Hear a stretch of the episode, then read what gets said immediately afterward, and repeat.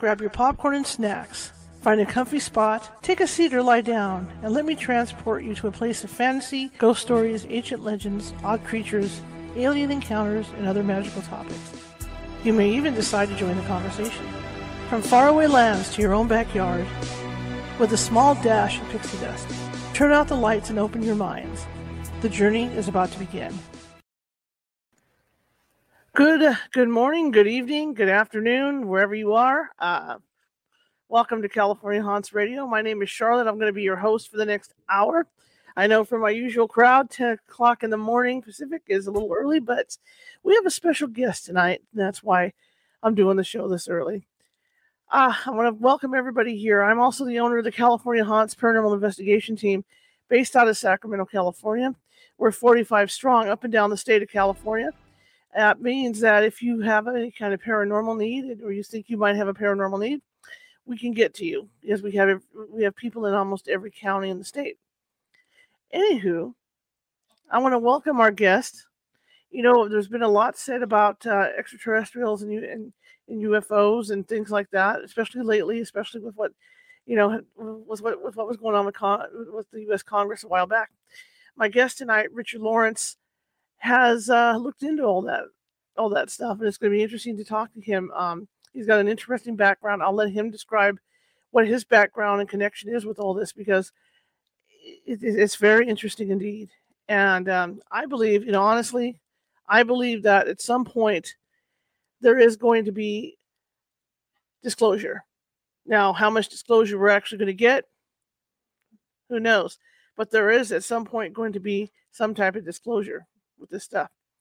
So I'm going to go ahead and bring Richard on and let him tell you his story because it's easier if he does that instead of me doing it. All right? All right, here we go.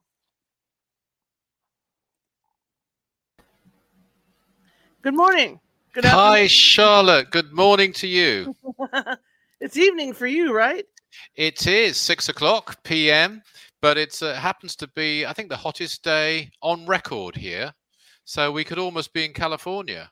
That's right. I heard you which guys. I love. Having, I, I, heard you guys were having a heat wave over there. Absolutely. Uh, I, I was told we were the hottest country in the world yesterday, which for Britain is quite extraordinary. Have you been here, Charlotte? I have. All right. Well, then you probably know. I have family in in in, in um, Croydon. In where? Sorry. I have family in Croydon, England. Oh, Croydon. Okay, that's not far from us. Well, yes. when you visit next time, you must come up here to the European headquarters of the Aetherius Society in London. We'll make you very welcome. Absolutely. So tell me about you, sir. Well, you know, it's great to be talking to you in California because I've spent a lot of time in California. Because the gentleman you can see, the photo just behind me, I'm in my office right now, uh, mm-hmm. is he was based in Hollywood, California, Dr. George King, um, and he founded the Aetherius Society. And I've been secretary of that society for over 40 years, actually. But um, and you can say I was five when I started, Charlotte um, but uh, actually, the society started in 1955 and was registered in California as a non-profit corporation in 1960. Mm-hmm. Um, and I do believe that we're the oldest UFO contact organization in the world. Um, certainly, that we've been consistently active throughout that period, right up to today. Um, so, I mean, our prime interest, I have to say straight off the bat, is spiritual. Uh, and that used to be absolutely sort of really uh, looked down on. I, I don't know it, with your organization whether you're open to the spiritual side of things. I, I imagine you must be. Absolutely. But Great, but there was a time in the UFO movement where, and, and people like MUFON at one time, for example, mm-hmm. were really looked down at the spiritual side. You know, they were nuts and bolts. They were, you know, metal and objects and facts and files, and they weren't, you know, they didn't like. But they changed. Last time I was over there, actually, uh, with, well, when my book came out, UFOs and the Extraterrestrial Message. Not the last time I was there, but when I launched that, I'd spoke at some MUFON events, and they were very open to it. So that's a great progress, I think, because I don't don't think it can really be understood fully without a spiritual approach to the subject. Mm-hmm. Um, but you know, just to cut, I mean, I could, I don't want to bore all your listeners with my whole history, but um, one of the things I've been involved in for over 40 years is is campaigning for the disclosure on UFOs, and that's starting to happen. I agree with you. It's, you know, it's not there yet, and um, you don't know how much to trust, but there has been a what we used to call in in the in the society I'm in, the Aetherius Society, a and by the way, we have a headquarters in California, in Hollywood, as well as here in London. Those are our nice. two. So the people, your people, or anyone watching, be really welcome to visit us in Hollywood. Uh, our website's Aetherius, A E T H E R I U S dot org. But I, I think one great thing that's happened in the last sort of two or three years is the stigma uh, has gone from UFOs, other than among idiots. Uh, I don't want to really look down on disbelievers or try and because they they treated us badly for a long time. That you know right. the disbelievers, but we're not going to return like for like. They're entitled to disbelieve if they really want to, but. Um, it's no longer you know you've got people in the forces the navy the the army proper very good genuine witnesses who can now, and especially the Air Force, who can come out and talk about it without their colleagues ridiculing them or you know having to keep quiet or or be lied about because the government's lied for so long. Mm-hmm, mm-hmm. well I, I just think it's it, it, like you say you know even with ghost hunting you know the, for the, when i first started doing this 25 years ago there, there was a stigma with it. Yeah. That everybody was flaky that was doing it but now that you know you see these ghost shows, and, and, and uh, as the years have gone, I think people are more open minded to this stuff. Yeah, I think so. And you know, the other thing is, of course, one doesn't want to go the other way. I mean, I'm not saying I actually don't expect anybody to believe me when I say that Dr. George King was mm-hmm. contacted and was in contact uh, for over 43 years. I, that's a, an incredible thing to say, mm-hmm. and I would expect people to have questions about that. And I and I think in your what I can see of your organization is you investigate mm-hmm. carefully, and of yeah. course there are false claims out there. Not all the false claims are deliberate, by the way. I think a lot of people believe these things or believe things that you know there is an explanation or they aren't quite true or but having said that to dismiss it out of hand is ludicrous mm-hmm. uh, mm-hmm. there is so much evidence and in the case of dr king i would just say to people go by what he published what he said the you know the contacts that he had they're on the record you can find them you they're on the internet you can get books and you can hear actually some of the communications because he was a medium now, I, I've I've done mediumship, not with extraterrestrials, but I've done mm-hmm. mediumship, and I know that it's very difficult. And anyone who says, "Well, it's easy," mm-hmm. I don't believe is accurate. I'll be I'll, I'll, be that dogmatic because it's not easy.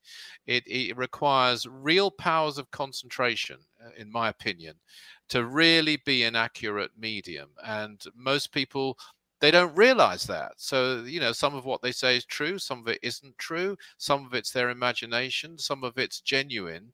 Um, but in the case of Dr. King, before he ever started and why he was chosen to do what he did was to practice advanced yoga forms which isn't the sort of yoga we hear about now keep fit keep slim etc it's it's yoga the the philosophy and the advanced practice of yoga. Um, he did that for 10 years for eight hours a day. And so he honed his skills as well as doing a job. Um, he honed his abilities so he could get extremely accurate um, me- messages, communications, transmissions, we call them, and they were put down on tape and they can be tested. And some of them have proved true in the last two years. Isn't it true though? I mean, I, I found that with, with you know with what I'm doing is that you get your skeptics, yeah, and they don't want to bend. You no matter what, how much evidence you have oh, to show them, or if they experience something. I've had people on my team that are skeptics that experience something, and they're still not going to believe. Absolutely. And uh, some people, if a UFO landed right in front of them, they'd say, oh, well, that was a hallucination. I mean, the, the, you could always come up with something.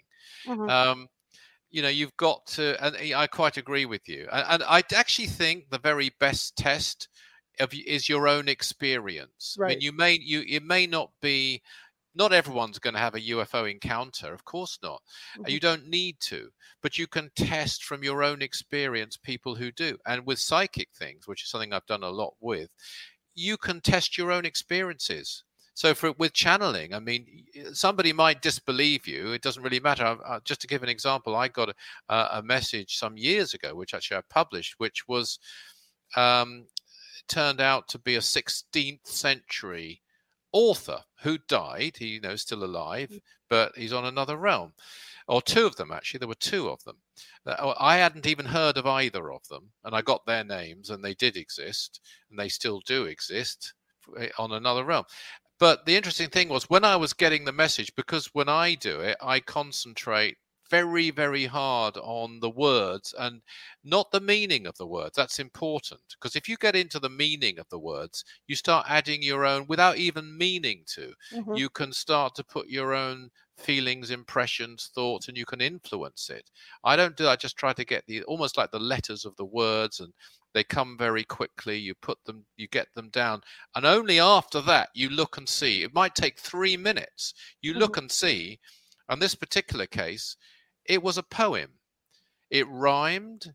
It had a meter, which was I found out later iambic tetrameters, as they're called. But that's a, I think it's da da da da da da da da in a line, and that's a, four, a 16th century thing. And some of the words were in, sorry, not 16th, 17th, I should have said, 17th century, the Shakespeare sort of times. Sure. It was, it wasn't Shakespeare, but uh, but and they were words that existed at the time. So I didn't know any of that, and I know I didn't know any of that, and to, and to, I know I couldn't sit down and make a poem rhyme of that length in three minutes, Mhm. and so I it was absolutely proven to me. That's what I mean by your own experience. Now somebody else can say, "Oh well, I don't believe a word of it. You made that up. It's a good story. How do I know?" Fair enough. They can do that, but I know what happened. And you can do that with healing. You can do that with Eh, you know with ufo investigation you can judge by your uh, your intelligence but also your own experience Now there had to be a reason why you decided to pursue, you know, the the the whole disclosure thing. Did did you Yeah. have any alien contact or anything like that? I had sightings. I had a major sighting when i was at university in the north of england which they used to call cigar shaped in those days and uh, it's like a cylindrical. But you find i mean one of the interesting things actually is that you, you find a lot in old documents the bibles are just a ufo compendium. I mean it's jam packed full of UFOs, the Bible, but also the Hindu scripts, uh, wonderful cases. So this particular shape is one that's been seen, It- and then uh, I had that experience. Hundreds saw it, but it was mainly that I'd come. My interest was spiritual. I was looking for the meaning of life. I found it through Dr. King, and it just so happened he said that his source was extraterrestrial. So I got interested through that angle. And then I found through this particular case that the governments, people, even where I was, it was a place called Hull in the north of England, they, the, the university professors, everybody started lying about it. I mean, they came out, they felt the need. This is the 70s. They had to come out and say, well, this is a barium cloud. They found out there's no such thing as a barium cloud. And if there was, it wouldn't look like this. And so it all started to unravel. And I thought, what's going on here? And I looked into it. And uh, in 1980, I brought some CIA papers over to Britain that had come. I think the Washington Post sued for them. I got hold of them.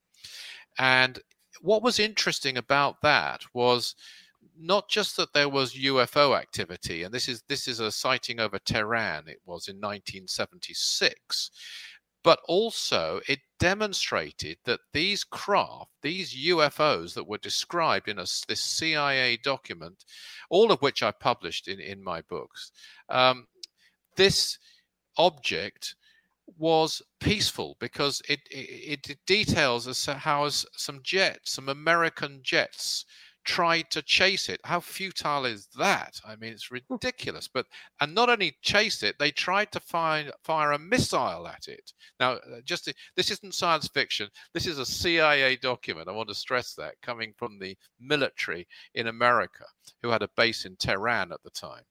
Um, it's before um, you know the changes in Iran. Um, the political changes, 76. And when it ch- tried to fire, fire this missile at this object it was chasing, its weapons control panel went dead.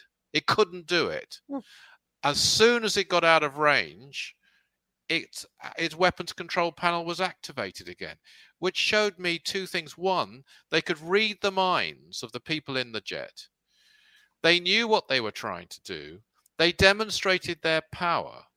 They they didn't harm it. They just prevented it from harming them. Mm-hmm. And then, as soon as they were out of range, they they activated its weapons control panel again. Now that was an early experience I had, and then you see things like that.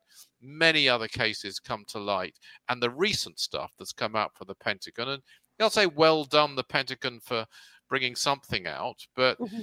Uh, they they show that the phenomenal powers of uh, you know what they now call UAPs. They've renamed them for I would say political reasons, but mm-hmm. there you are. Um, so I, you know, they're peaceful. They are friendly. That's the thing they haven't admitted yet. Well, I just find it interesting because, like like you say, it's suddenly you know they're suddenly starting to release it little by little by little. Do you think there's ever going to be a full disclosure, or you think it's just going to be bits and pieces like like we've been getting? It's very interesting because in a journal which uh, was published, you know, by Dr. King, so it's way before my time, called Cosmic Voice, and mm-hmm. I'll just hold that up. Uh, there, there, there's the issue okay. of Cosmic Voice. Um, that's about a Russian atomic accident, but in that one, a Russian atomic accident actually, which which happened, it's the Kyshtym disaster. Dr. King revealed the details of that 18 years before uh, it was known in the world uh, through the media at all, and he got it from an intelligence, shocking as this may sound, on Mars. Um, we can come back to that if you like. There was another journal uh, at the time. The, the, the, next issue said this. All you know, a lot of which has come out. Um, so, will they ever reveal it? I believe they will. But one of the warnings in that journal, I, the first one I showed you, uh, which was published in 1958, is that when they start to release these things, as they, they will, it was stated, and they are now, many, many decades later, um, they will also try to make out they're hostile. And that is happening. You've even got whistleblowers and former people from the Ministry of Defense here and from the Pentagon there who, who are quite good. You know, they're coming up with stuff at last, but they're also putting out the idea that they could be hostile. And that's ludicrous. And I mean, if they were, I think there's a statement in here. It should be obvious that we are friendly. If we weren't, you would not exist. Mm-hmm, mm-hmm. I got a couple questions in the chat room. Uh, this person says they live in Northern California. Uh, they've been seeing multi level circular type white clouds that appear within a blue sky background. You ever, do you have any thoughts on that? I don't know much about that. It, uh, I mean, it's there. It sounds like they're clouds. I know there are clouds that do look a bit like UFOs. Mm-hmm. So you know, one has to be careful. I'm not going to sort of come out here and say everything that everyone sees is a extraterrestrial right. spacecraft because it isn't. Right. Um, but it's. I think it could be an interesting thing. What you're looking for, I would suggest, is just like a flight pattern that couldn't be a meteorite, couldn't be a terrestrial satellite, of which there are many Mm-hmm. Um, couldn't be any aircraft that we have. And you do get that. You do get that through the phenomenal speeds, the ability to, the maneuverability of these craft to change mm-hmm. direction, uh, at, you know, at split second, to move sometimes through different um, modes, for example, through water, through air, beyond the stratosphere to break the sound barrier. They've listed some of the thing without a sonic boom. They've listed some of the ca- capabilities of these craft. So there mm-hmm. are some things I'd say probably aren't. Uh, UAPs. There are some that might be, doesn't mean they are, uh, but there are some which definitely are. Even if it's a small percentage, you only need one, and you've proved mm-hmm. the whole thing. Mm-hmm. The other question is Are you familiar with the work of Dr. Michael Salla. Michael Salla. Um, is he on uh, Ancient Aliens? I, I, have to try and think. I, I, certainly the name is familiar. Michael Salla, yes. He's an he's an exopolitic expert, and is one of the leading ufologists in the USA. Okay, so right. It, I, the name, yeah, I'm familiar with that name, Michael. yeah, I haven't met him, but uh, yeah. Let me ask you this: You mentioned Mars. You know, yeah. this gentleman getting information from Mars. You know, it's mm. always been thought. I'm not saying how old I am. This me.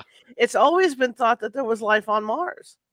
So, where, yeah. how, how does Mars, you know, relate into all this? Well, one of the things Dr. King said right from the beginning, and I think this is key. I mean, there's mm-hmm. two things that are key about Dr. King's claims, and I, I invite people to investigate them.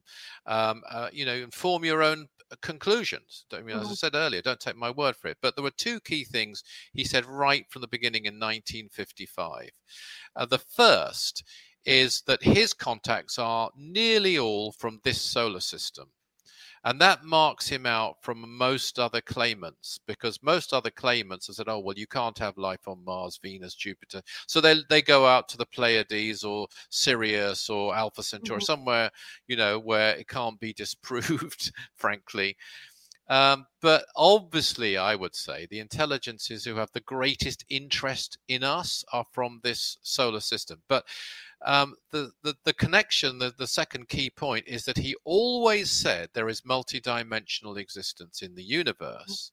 Now, we take that now as a serious scientific possibility. They didn't then. They didn't really 20 years ago, never mind in the 50s. He said that we live in a, in a, in a many energy levels, not only on this earth. So when I mentioned these two poets, one was called Davenant, the other was called Fulke Greville. I mm-hmm. hadn't heard of either of them, but they did exist. Um, they live on another realm on this earth. It's not visible to you unless you happen to be quite a highly trained clairvoyant or you're capable of astral projection under mm-hmm. control and that's also quite rare out of body experiences happen to millions of people around the world just haphazardly but being able to do it at will is quite a, a, difficult thing to do. Very difficult, I would say. But unless you can do that, you won't see them because they are vibrating at a different energy frequency. Likewise on Mars, likewise on Venus, only they're more evolved than we are. So we're actually, we believe that Jesus came from another world, Buddha came from another world, Krishna came from another world, Moses came from another world. Number of intel. Now, this is, I agree, this is contentious, but mm-hmm. it was always the stated beliefs of Dr. King. Well, you know, I was just thinking as you were saying that about Jesus and the angels and Buddha and all them. When you think about it, and and I'm going back to you know the chariots of the gods theories and all that. Oh yeah. We know they've always got a halo around their head. Yeah. Which could yeah. be a space helmet. All right. I'm open to that. Yeah. It's all yeah. good. You know, you have to. I think the main thing with investigating anything like this, you have to have an open mind. And if you go in with a closed mind, it's not going to happen. Well, it's very good to hear, Charlotte, because I, I think that is what we all need, especially now. And I mean, uh, let's just, I mean, I, this is one of my favorite subjects, I have to admit. But when you go back, I mean, the Star of Bethlehem wasn't a star. I mean, if you believe in it, I know some nowadays a lot of people and, and even including priests and so forth come out and say, well, actually, it was it wasn't really a star. They're changing the story. Mm-hmm. Uh, you know, it was some astronomical phenomenon or astrological phenomenon or whatever. But actually, if you take the story, which is that three wise men, in other words, not uh, not deluded men, they followed an object which hovered over a stable that was definitely a UFO, UAP, IFO, call it whatever you like. That was a spacecraft. Um, it wasn't a star. A star can't do that. We know that.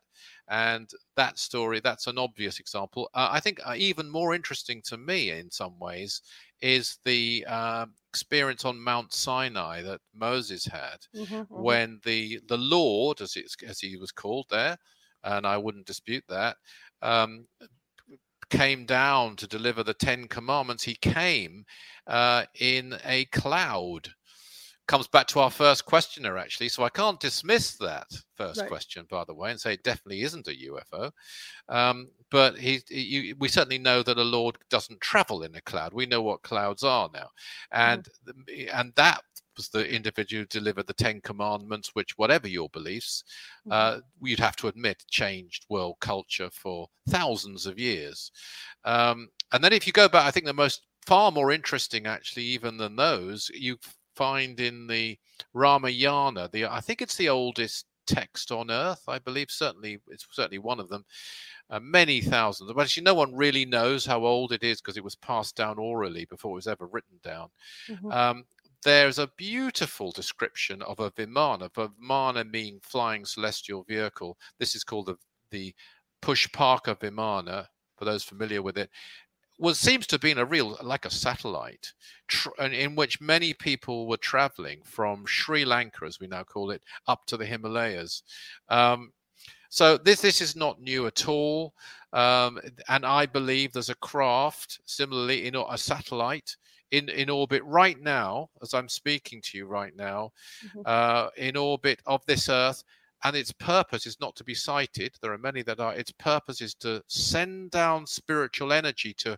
You could you could be a complete atheist mm-hmm. and not believe in anything spiritual and still be helped by a craft like this because you could still be radiating spiritual energy. You wouldn't call it that, but you might be a devoted um, nurse. You might be someone who's helped the poor. You might be doing things which are highly spiritual, and your energies would be enhanced by this satellite. What do you think the aliens' purpose here is? Well, I think their prime interest is the Mother Earth. Um, as you, I think it's the planet more than the people on the planet. They have a great compassion for the people on the planet. They won't force us to change. Uh, they won't interfere with us. They certainly don't want to take over the world. They certainly don't mean us any harm. That isn't to say there aren't evil ed- uh, races out in mm-hmm. the universe, but we are protected because the intelligences we believe in this solar system are highly benign. Mm-hmm. I've mentioned some of those who came from other worlds. I could mention others Confucius, Lao Tse, Patanjali, um, mm-hmm. great, wonderful intelligences who, who protect us, luckily, otherwise, we wouldn't stand a chance because we're way, way behind them. They can get here we can't get there you know? Right. um, but i think their purpose to answer your question is to is to help the planet the mother earth which is really being abused by us and also to to try and virtually help us to save ourselves really from what is due down the line on this earth. And and they're doing that by uh, radiating as i mentioned spiritual energy by giving uh, these great teachings. They brought teachings to Earth before by being born as avatars or born through the womb of Earth women, um, uh, such as Jesus, for example. Mm-hmm. Um, but now eh, they, they, they delivered these wonderful teachings and uh, check them out. Check out one. I'll just mention one 12 blessings. Um, there's, a, there's a website 12 blessings 12 blessings.org and there you'll find these New Age teachings delivered by Jesus. They go way beyond the Sermon on the Mount. They go into the cosmos, mm-hmm. and they they are also a practice which people can do and people do do and they tune in and you don't have to be an Aetherius society member or anything like that you don't even you could have whatever beliefs you have but you can join in with this and send positive energy out to the world now when you did your research how how were you able to obtain the documents that you obtained I I mean I I don't have sort of inside sources within governments although I was in touch with a man called Nick Pope who's now a UFO man uh, mm-hmm. he makes his livings but I I was in touch with him the, the day he moved into um, I think that's probably improved it a bit. Moved into the Ministry of Defence here, and on his first day in the UFO department, he got a phone call from me actually, and I and I said to him, um, "Do you believe in UFOs?" He said, "Not particularly." Uh, I said, well, you will. And now it's his whole career. But I don't agree with him one point. He does put out also the idea that they could be hostile, but he has mm-hmm. revealed some things. So I don't have, I just contacted various people. For example, I was in touch with TASS, the Soviet agency, just as a person, as an individual. And so I got some documents sent to me about a, a UFO which landed in 1989 in a place called Voronezh uh, I think it's 600 miles from Moscow, roughly. And this craft landed in a park in front of a crowd of people. Mm-hmm. Uh, it left in, and then it. Uh, this, the, what happened was this crowd of people saw an intelligence get out of the uh, object I'm cutting the whole thing quite briefly. Sure. Um, a child started to cry in sort of fear and worry, and this intelligence pointed what looked like a gun at the child. The child disappeared. Um, then walked back into the craft. The child reappeared. The craft left, leaving indentations in the ground. This is all according to TASS. Again, Soviet agency TASS. Um, and the the story was reported. It was reported during the Gorbachev era, if anyone remembers President Gorbachev, who was trying to tell the truth. He was trying to be open. He got mer- mercilessly ridiculed in the pathetic media of the West, not yourself, but some of the media of the West. Mm-hmm. And I sort of retrieved the story, put it out properly. Um, and I think it's an interesting one too, because it shows again they weren't hostile. They even mm-hmm. helped this child who was upset. They didn't harm anybody. They demonstrated their powers of invisibility and then, you know, their powers over matter. Because let's let's face it, only four percent of the universe is visible to us. Ninety-six percent is dark matter, dark energy. And I, I, I heard the other day that if you had a um, uh, if you looked upon the the light spectrum or, or the um, electromagnetic spectrum, I should say, as being 2,500 miles long, the amount of it that would be visible is two inches. Mm-hmm. So eh, you know we are we don't know a fraction of what exists in the universe, and they, I believe, have a control over matter. And this has been reported and it's been seen by the Navy in America and it's in the Pentagon. They dis- they can disappear, they can reappear. Uh, they have powers over matter that we don't have. The kind of powers you'd associate with the yogis in the Himalayas or uh, some alchemist or something, uh, which have existed on Earth to some degree, not to the same degree, but have always been in mysticism uh, rather than in, you know, uh, materialistic science. Now, you had found some CIA paperwork. Yeah. And what was that like? I mean, was there a lot of like? I mean, you see this stuff in the movies where people find this stuff and there's a lot of blacked out information on it and stuff. Yeah. Is that what it was like, or, or, or what well, this, did it look like when you got it? Yeah, some of it is redacted. I mean, I th- this this uh, this was as a you know courtesy of Washington Post. I just happened to be in touch with them, and I happened to bring it to Britain. Oh, I must tell you, by the way, Charlotte, mm-hmm. because this just came, sorry to to get on to another topic, but a poll came out over here. To, this is some British news for your American viewers there, but um, apparently I even I find this quite extraordinary. They did a poll just before the anniversary of Roswell, you know, the 75th anniversary of Roswell over there, and they found out that one in three Britons, and this is on June the 30th of this year, mm-hmm. one in three Britons have seen a UFO. Wow. This is not believe in UFOs; they've seen a UFO because people are coming out and saying it. They didn't think they could say it. Mm-hmm. You know, I mean, I, I used to give lectures, and a, a man would sta- stand up and tell us a UFO sighting, and his wife would be really annoyed because he'd never told her.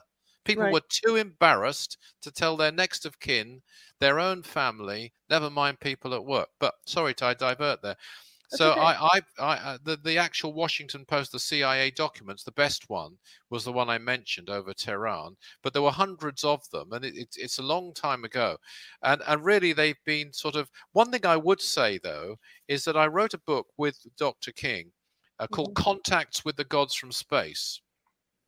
And it was published 25 years ago. It's the last book published in his lifetime. He passed on in 1997. This was published in 1996. It was really his book, but he asked me to co author it with him. And in it, if I could read you just a couple of passages from that, absolutely, they're, they're, they're short, but they've all been proved or confirmed, I would say, last year uh, in the uh, Pentagon release on June the 25th of last year. Okay, and this is this is what we wrote. I'm quoting directly from Contacts with the Gods from Space, and it was in reference to extraterrestrial spacecraft and their technological capabilities. And I quote: "They are protected by a force field which is intensified in direct relation to the velocity of the craft."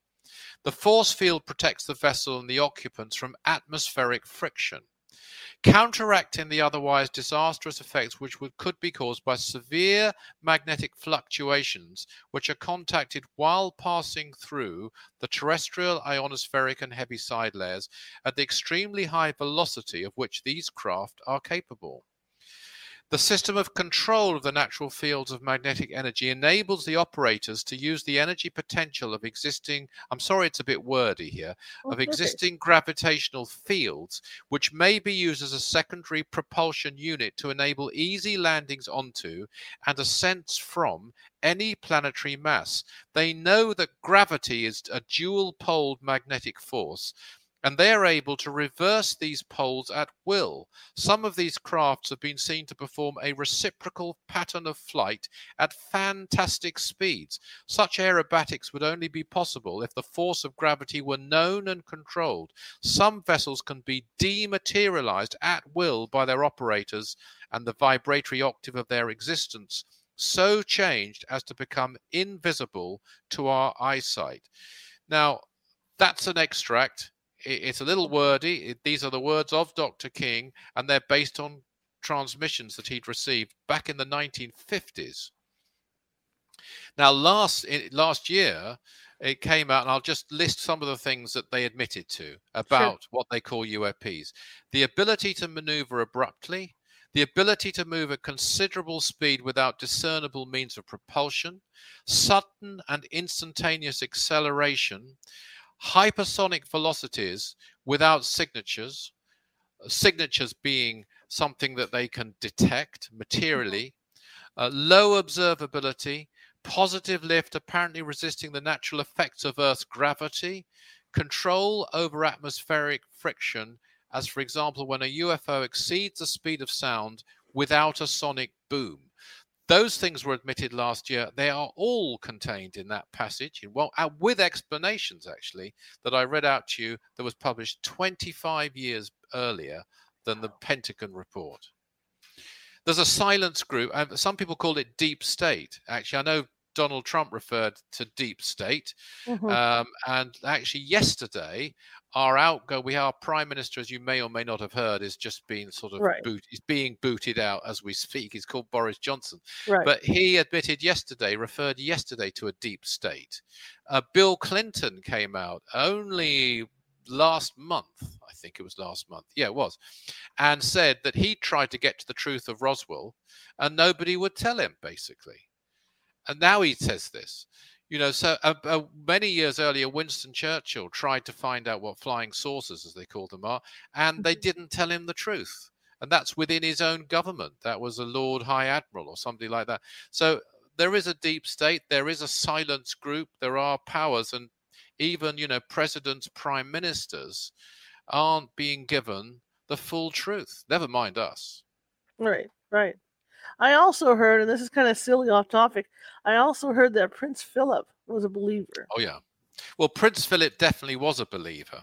And actually, uh, his what we have, a, you know, we have some strange positions in, in the royal family in Britain, and one of them is called an equerry, and an equerry you might call a personal aide. Mm-hmm. And his personal aide was a man called Sir Peter Horsley, and he was given the job by Prince Philip, um, particularly in the 1950s, of reporting on UFOs back to Prince Philip.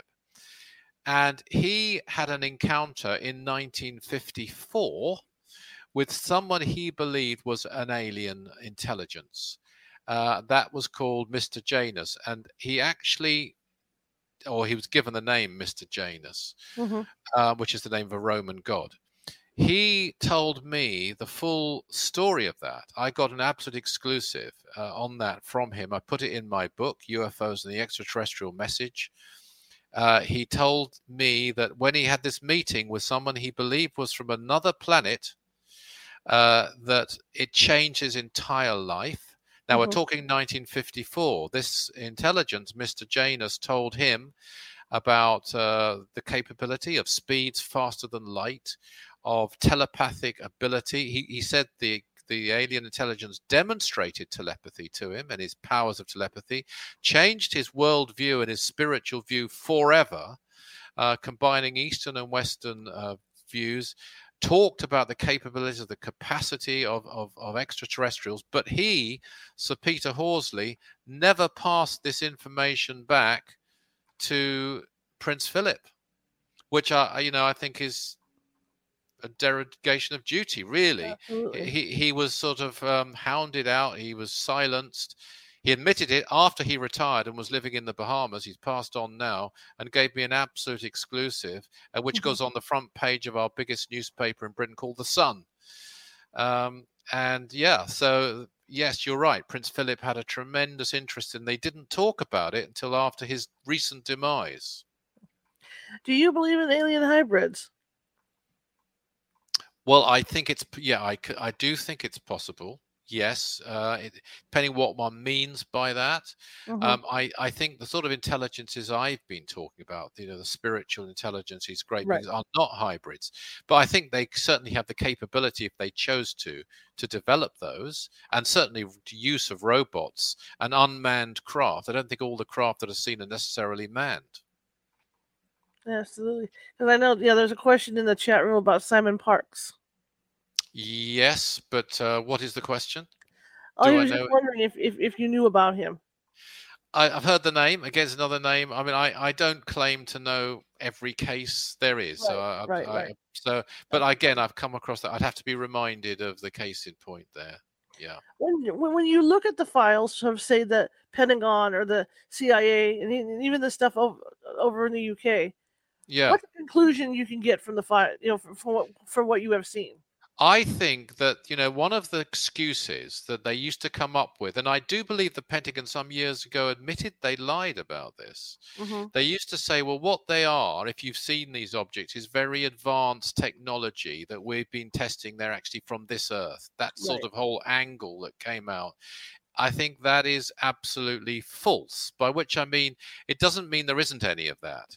Mm. But some of the craft cannot be explained that way. And what we have found out this year, actually, is that Russia has an, an identical program, and so does China and that uh, the Russian, the head of their agency in Russia, said he's in touch with NASA. NASA has now, as of last month, started their own, uh, as well as the Pentagon. They've got their own investigative body. Mm-hmm. The head of NASA, Bill Nelson, definitely believes in extraterrestrials.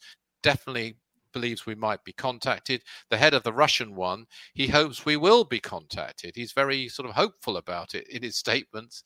And China, too, have got evidence. They mm. don't know the full answers and I, this is where I think we have to come back to the spiritual factor. I think until we do that, we won't really get the answers. I think they're giving even these bodies enough information to keep them pursuing it, to make them become more honest, more open, but they're leaving questions. And I think people then have to turn to a genuine contact such as Dr. George King. I'm not saying he's the only one, but I think he's, in my opinion, the most significant one I know of, certainly. Um, uh, you, they have to look at this. They may not like the idea of mediumship or channeling, mm-hmm. but it mm-hmm. doesn't really matter whether you like the idea or not. It's whether it's true. That's the only thing that matters. And it really makes perfect sense. They communicate telepathically. And that's what mediumship is, actually. In essence, it's a form of telepathy when you talk about Dr. King, for the people that don't know him over the United States, can, can you kind of summarize? Yeah, so I'd be I'd be delighted to. First of all, you can see a picture of him. Uh, uh, get my finger in the right direction. There, there we are. um, he he's an extraordinary person. I, I was very lucky to be not only, uh, as it were, a disciple of his, but a very close friend and he's a, re- a truly remarkable person, uh, completely genuine. I think even his critics, if they've looked into him at all, even if they don't believe in him, mm-hmm. they have to hand it to him. He lived and believed, pra- practiced exactly what he preached. And uh, there is a biography of him, which I was privileged to co-author called "The King Who Came to Earth," um, and you can find that, and it will tell you everything, well, a lot about him anyway. But he was one of those very rare people. I'm I'm going to put stick my neck out and say I don't even believe he came from this world, although he he never claimed that publicly. Mm-hmm. Uh, he was the most extraordinary person. He turned his mind, as I briefly mentioned, um, he to, to uh, the, the, practice of yoga, and this would be after the Second World War. So we're talking 1945, 1946 yoga just wasn't practiced, certainly in Britain, much at all. It wasn't taken at all seriously. Uh, but he had tried other avenues. He was a, he was looking for truth. He was looking not for faith, but direct experience of mm-hmm. that truth and he decided to go down the yoga route and he did this by practicing if people have heard of things like this kundalini yoga mm-hmm. um, and other advanced forms including raja nani and others and he did it for eight hours a day for 10 years that alone marks him out i think from anyone i've heard of in the west um, you know I, I, remain to be corrected but i don't and so in doing so he was in his 20s and early 30s he you know all the usual things he forgave I mean, he they, he went without. He had a job he, he didn't have money in his own right so he had to work which he did mainly as a driver he did a few jobs but he was there to get to the bottom of things and he did. He he mastered yoga. He entered the what are known the state known as samadhi and only then he was contacted um, so his contact took place in the same year as Sir Peter Horsley met an alien that I mentioned, the equerry of Prince Philip, in 1954, mm-hmm. in the same town, actually uh, of London, uh, he met, and his contact was called Aetherius. It's interesting because this name Janus, and we didn't even know about him till 1997. It was hushed up and kept secret till after Dr. King's demise, which is very interesting in 1997. Uh, this contact of Sir Peter Horsley, but Dr. King's contact in the same year in the same town was with an intelligence by the given the name Aetherius. Same kind of ending, Janus, Aetherius, um, and the master Aetherius, as we call him, delivered a set of teachings. So he was able to use him as a channel. And from 1955 in January, he started doing this in public in, in London. Um, and he started to produce a journal called Cosmic Voice, and he set up the Aetherius Society to put these teachings out. But the main thing wasn't even the teachings. The main thing for him was direct cooperation with people from other worlds. And for the next 43 years, up to the day of his passing, and I was with him, I spoke, to, I was in touch with him, I'd say every day for mm-hmm. the last 20 years of his life. I was either with him in America, in Santa Barbara, where he had a small bungalow, or in LA, mm-hmm. or in London, or in, you know, on the phone, one way or another. He lived it 101%. Uh, he was a genuine contact. Just to give a couple of examples, I was with him just hours before the Chernobyl disaster, and he got a communication warning him that he wasn't told it would be Chernobyl, but he mm. was he was told, uh, you know, that uh, this a disaster was due. Uh, there needed to be UFO intervention. Mm-hmm. Uh, there needed to be a program of action, which he instigated, I think, it was started. I think I'm right in saying something like an hour and a half after Chernobyl actually happened. We had we weren't hadn't even been told about Chernobyl. It didn't come out for a few days. Sixteen years later, um, pra, um, Pravda admitted that uh, UFO had indeed intervened over Chernobyl and reduced the impact fourfold. But that was 16 years after he published it. That's just one example. Um, another one I mentioned earlier was the Kyshtym Russian disaster. He revealed the details of that in 1958 in this journal. Um, and it wasn't released to the public in the world until 1976. Um, so those are just a couple of sort of examples, but the main thing isn't that sort of evidence. It's the teachings that he received. I mean, my favorite's called The Nine Freedoms. I do mm-hmm. a, sort of podcast myself called The Spiritual Freedom Show. People will find it at aetherius.org or on my website. By the way, all this kind of latest UFO stuff uh, mm-hmm. is on my website right now. If people want to look it up, it's richardlawrence.co.uk. And you'll find it there. But the main thing that he did, I think, was to live his beliefs and he, he set up a whole series of actions that we can do in direct cooperation. I mentioned the satellite that's in orbit now. We have the dates for the next thousand years. We're still doing it. We're very active. I mean for example on saturday we're all we're going to a place in the uk called mm-hmm. Holdstone Down um, which is in North Devon. And I imagine about 100 of us will be down there sending energy out to the world. Uh, mm-hmm. but it also happens very near you. I should mention Mount Baldy in California. Is a is a is a place of constant pilgrimage by people in the society and some people not in the society who go there for spiritual reasons. So we're very active, and he was extremely active. He led from the front. He was a very humble man. He was a very shy man, actually. Might be very confident. He was a strange mix of complete confidence. Mm-hmm and yet shy at the same time. He, he didn't seek publicity. He didn't like the the limelight at all, really. Uh, he, but he obviously had to do some media work, and he did a lot of speaking uh, and a, a, lot of writing. He had a tremendous down to earth sense of humor. Mm-hmm. He was mm-hmm. very grounded, but he was a master of yoga. And he had this he, knowledge. He knew it wasn't sort of guesswork. He had a hundred percent knowledge that it was true. Now it's up to people to decide whether or not they believe it. But he was the real thing. I, I, I'm lucky. I saw it at first-hand experience, right. and uh, you know I witnessed it. Well, Mount Baldy brings me to my next question.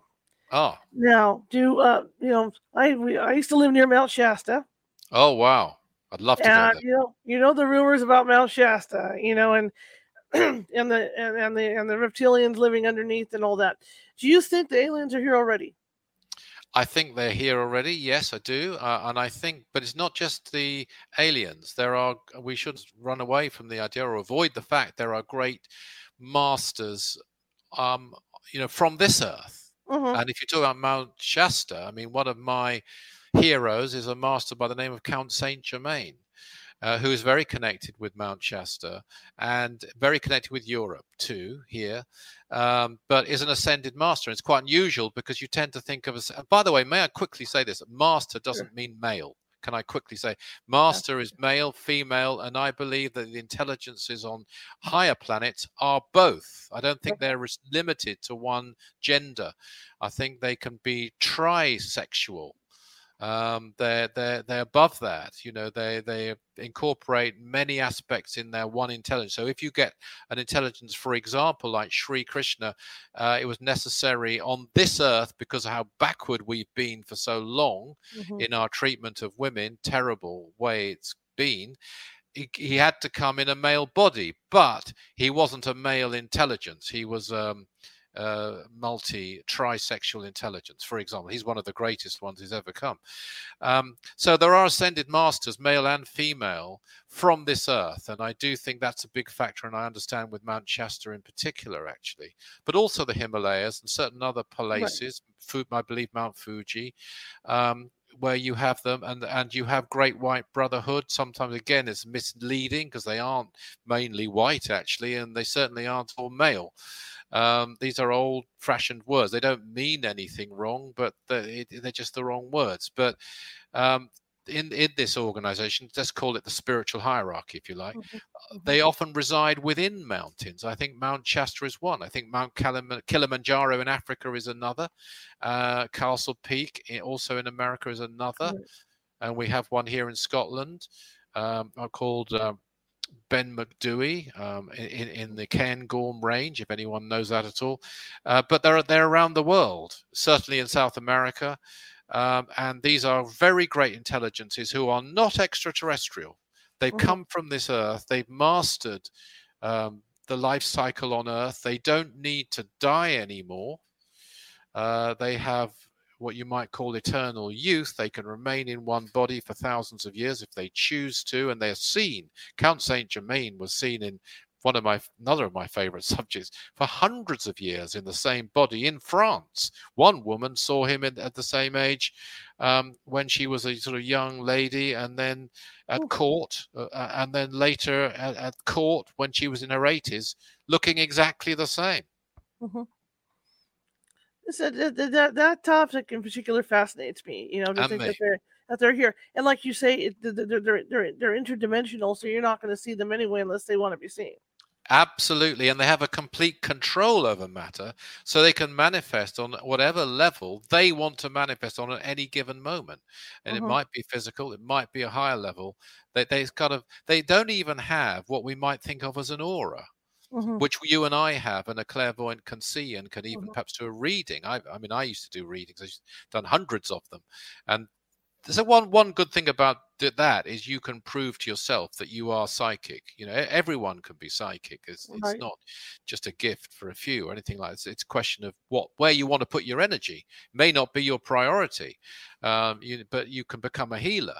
You you can certainly send out great. And people say, well, look, you know, our healing works on an individual. Does it work on the world? Yes. It might be called prayer. Might be Mhm. called mantra definitely it's sending energy out to the world is the most important thing that any of us can do uh, i think i've gone off your questions i'm sorry Oh, Charlotte. okay, don't worry about it. Because my Mhm. next question had to do with with, mediums and psychics. I mean, Yeah.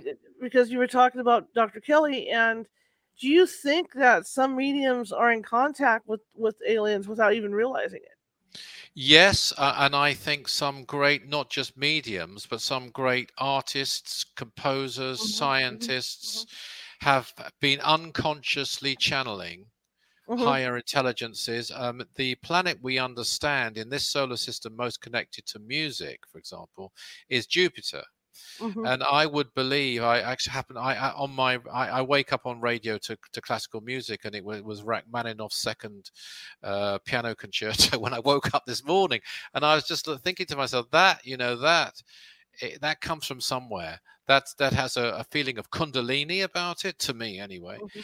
and also uh, i'm sure there's a jupiterian influence behind some of the great co- classical composers um, uh, Grieg, uh, well, one could, you know, list them all off, or many of them, but they wouldn't have known that. They'd be unconscious, unconscious channelers, and so Right. it's likewise writers. Um, but then you can develop it, as Dr. King into did, into a conscious thing. I also think it's quite dangerous. Uh, I think you, you you've got to have great powers of concentration. I just don't think the average person could discriminate enough between their imagination and what they're really getting. It, it- as far as I'm concerned, as I said earlier, it's extremely difficult thing to do. Case of Dr. King, he uh, developed samadhi, and if those have heard it, it's the, the deepest state of meditation. It's not a passive state. It's not a state of relaxation. It's almost the opposite. It's total, complete, single-minded concentration down to one point. And he didn't even focus on the words of the message. He focused simply on the beam uh, of energy uh, as a as a as a generated beam of thought which might be looked to him like a light which he could receive and harness and focus on his own uh, larynx if you like to to enable him to just become a channel he went beyond even telepathy as we know it Mhm. uh, and went to the root source, the energy source. His brain then translated it into words. After he'd received a transmission, he didn't know what had been said because he'd gone above the conscious mind, even the memory. He had complete control over it, but he he had to switch it on, and it was you know it was great effort, and switch it off afterwards. And only then, when he heard the tape back, did he actually know what had been said. Now that's a, a state of mediumship. As I say, I've done mediumship myself. I have mm-hmm. never heard anyone else describe any medium describe in the way that he did it. And that's why he was so accurate over the 43 years. See, that's why I wonder about things like these, like you say, you know, the writers and the scientists that come up with this stuff, you know, like stealth technology, or even even the people like you know Ray Bradbury, Gene Roddenberry, you know, these different people that write this futuristic stuff that come true. Where does it come from? Certainly, they could be inspired, and sometimes you don't know. I mean, mm-hmm. sometimes all of us, we we could be driving in a car, a little thought comes into our head: "Don't turn left," hmm and and so you don't. You decide to follow it. It's a silly thing, this, but you, you Mhm. don't turn left, and then you find out down there there was an accident and so on. As this, I mean, I used to do you know radio phone-ins over here and get lots of cases like this. Now they don't. They say to me, "What was that thought? Don't turn left." One man, I'll give you. He, I remember he phoned up a phone-in show I did in Britain, and he was a pilot, and he was about to perish. He was a parachutist. He was about to jump, and he heard a voice saying to him, "Don't jump." Oh. Uh, and he was ordered, and he checked the parachute, he checked it, and it had been packed wrongly, and he would have died And this is just anecdotal, just a man who phoned me up. Now he said, "Where did that? Co- who was that? What was that?" And sometimes you don't know. It could be your guide. It could be a guardian angel. It could be your own intuition. Mm-hmm. Sometimes you just don't know where it comes from. Okay, this is more basic than your scientists that you were talking about mm-hmm. there, but it's it saved his life, and some way, in some ways, it doesn't really matter where exactly it comes from as long as it's true. And this is mm-hmm. where you have to discriminate. And that's what Dr. King used to say. He said, look, what I got has come from somewhere. Either I've made it up, it's come from my brain, Mhm. or as I'm claiming, it comes from extraterrestrials. If it's extraterrestrials, it's wonderful. If it isn't, I must be somebody fantastic to come up with this. And I'm not claiming that. You know, so people can form their judge by the merit of the information received. That's what I would say. Now, last question today. How this hour's gone by fast. This is fa- It's fabulous. been a you so pleasure. Charlotte. Uh, my last question is that, as far as disclosure goes, do you see the government's? I'm saying governments altogether because it's probably going to be a, a big government's thing. Do you see them releasing the information to us slowly, like they're doing now, or is there going to be one big um, information drop? Well, it's my understanding that there are there is great conflict. For example, within the Pentagon. For all I know, the same could be true in Russia and China. Britain is Mhm. pathetic. They are. I won't even say how pathetic they are on this topic, and dishonest. France is better on this actually, and for a British person to say that is unusual. I can assure you. Mhm. But France is in Europe one of the better ones. But um, I I understand there's a great conflict, and there's a kind of a battle going on between the sort of deep state factions who don't want it out and Mhm. have interests in, you know, complicated interests in defense. Why is it in the Pentagon? Why is it in the British Ministry of Defense? It's not a defense issue. They're not a threat to us. That's obvious, should be obvious.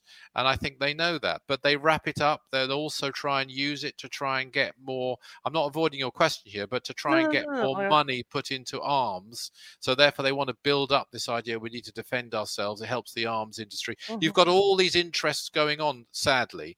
So I think it will be slow, but in the end, they'll have no choice. I mean, if I, I, I could sum it up in an editorial Dr. King wrote in 1958, he said this, and he had a campaign in 1958 on the street Mhm. uh, for a release of information.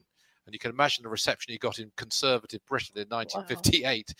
But he said, We will not stop now. We're all prepared for a long campaign if necessary. We all know that eventually we shall win through and succeed in breaking this unfair silence curtain fabricated by the government.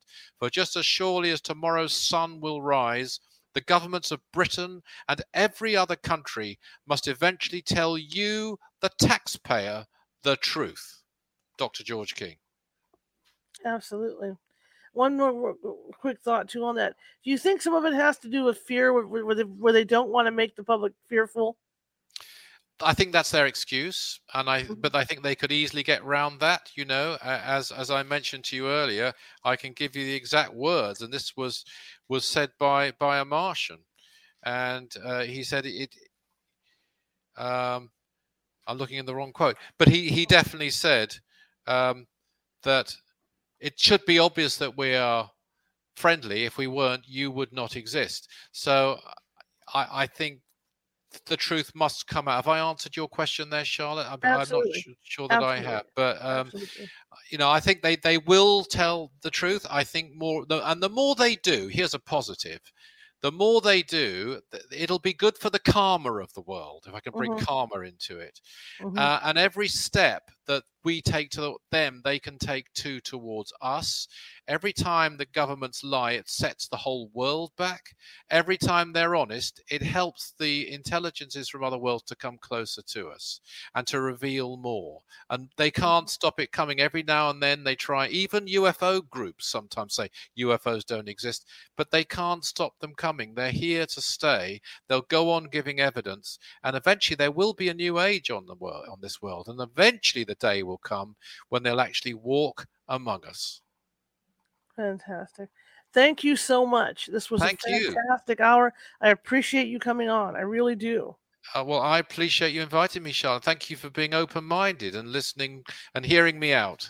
I would love to have you on again to pick your brain. I'd love to. Love That- to. That would be great. How can Thank people Charlotte. find you? Uh, they find me at richardlawrence.co.uk and they'll find the Aetherius Society at Aetherius, A E T H E R I S dot I U S, I beg your pardon, A E T H E R I U S dot mm. org, Aetherius dot org. Fantastic. Again, thank you so much and uh, have a good rest of your evening. And you have a good day in yes. beautiful California. Love it. Yes. Love California. It's hot, but beautiful. Okay. All right, sir. Thank you very much. Have a good one. Thank you. God okay, bless. Bye bye. Okay, I've learned so much. That is thank you so much again, Richard. Wow. It's it's really fun to talk to somebody on the other side of the pond to get their view on stuff because uh, sometimes it's a little different from what's going on over here in the United States. You know, and I think I think I got that view pretty good for people. Tomorrow we're shifting gears a little bit. Be back on at 6:30 p.m. Pacific with Michael Goddard. Michael Goddard has done investigating into his past lives, and he has 88 past lives. 88. I've never heard of anybody with that many past lives before. So that's going to be pretty. That's going to be fairly interesting. So that'll be tomorrow at 6:30 p.m. Pacific. If you like the show, we, would like you to share it. You know, if, if you liked it, share it with five people. If you hated the show, share it with five of your enemies. We are equal opportunity here at California Haunts Radio.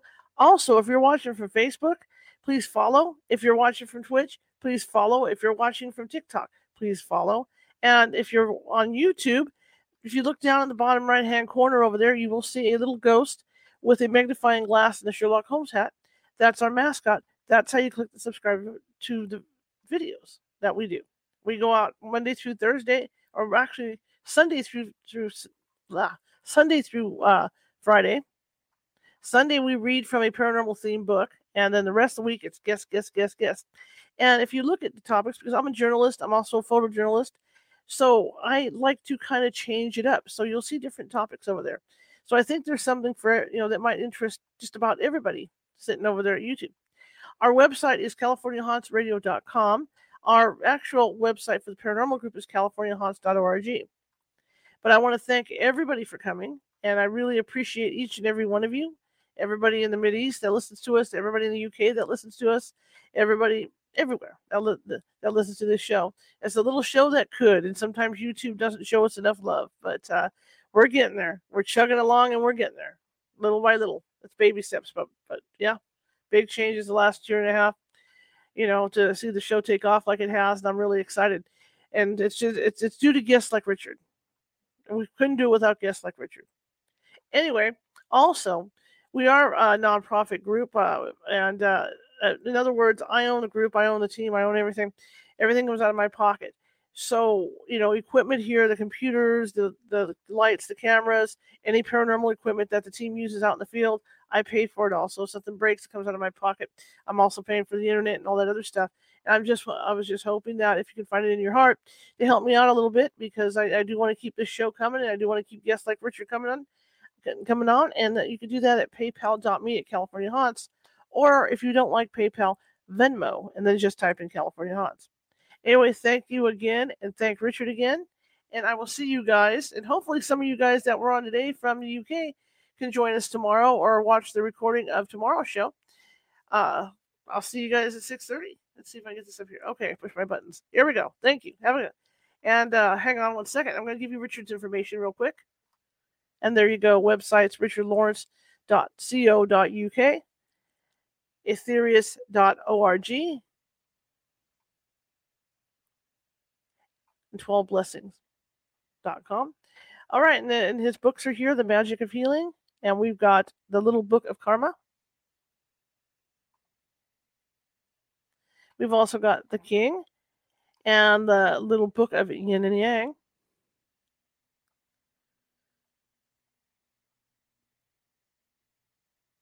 And UFOs, extraterrestrial, extraterrestrial message.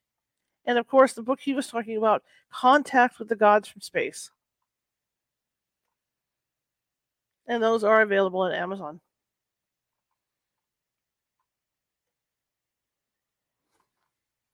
And thank you guys. I'll see you at 6:30 p.m. Pacific tomorrow. Here we go.